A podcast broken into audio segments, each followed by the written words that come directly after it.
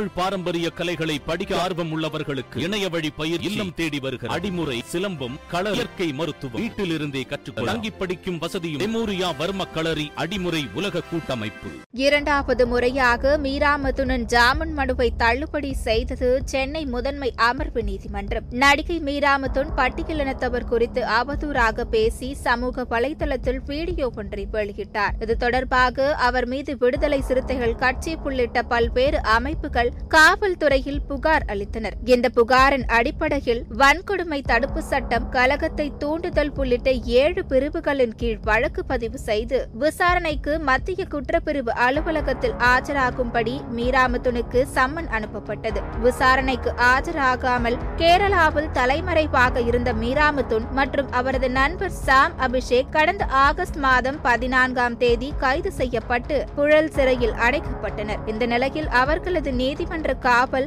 வரும் ஒன்பதாம் தேதி வரை நீட்டிக்கப்பட்டுள்ளது. இதற்கிடையில் மீராமத்துன் மற்றும் அவரது நண்பர் சாம் அபிஷேக் தங்களுக்கு ஜாமீன் வழங்க கோரி தாக்கல் செய்த ஜாமீன் மனுவை சென்னை மாவட்ட முதன்மை அமர்வு நீதிமன்றம் ஏற்கனவே தள்ளுபடி செய்து உத்தரவிட்டிருந்தது. இந்நிலையில் ஜாமீன் வழங்க கோரி வன்கொடுமை தடுப்பு சட்ட வழக்கில் மீராமத்துனும் சாம் அபிஷேக்கும் இரண்டாவது முறையாக சென்னை மாவட்ட முதன்மை அமர்வு நீதிமன்றத்தில் மனு தாக்கல் செய்திருந்தனர். இருபது நாட்களாக சிறையில் அடைக்கப்பட்டுள்ளதாலும் பல படங்களில் நடிப்பதற்கு கால்ஷீட் கொடுத்துள்ள நிலையில் தன்னை சிறையில் அடைத்துள்ளதால் தயாரிப்பாளர்களுக்கு நஷ்டம் ஏற்பட்டுள்ளதாலும் தான் பெண் என்பதை கருத்தில் கொண்டும் தனக்கு ஜாமீன் வழங்க வேண்டுமென மீராமுத்துன் கோரியிருந்தார். இந்த மனு சென்னை முதன்மை அமர்வு நீதிமன்றத்தில் நீதிபதி செல்வகுமார் முன்பு நேற்று விசாரணைக்கு வந்தபோது அரசு தரப்பில் ஆஜரான சிறப்பு குற்றவியல் வழக்கறிஞர் சத்யா பட்டியலின மக்களை புண்படுத்தும் வகையில் மீராமத்துன் பேசியிருப்பது சமுதாயத்தில் பெரிய அதிர்வலைகளை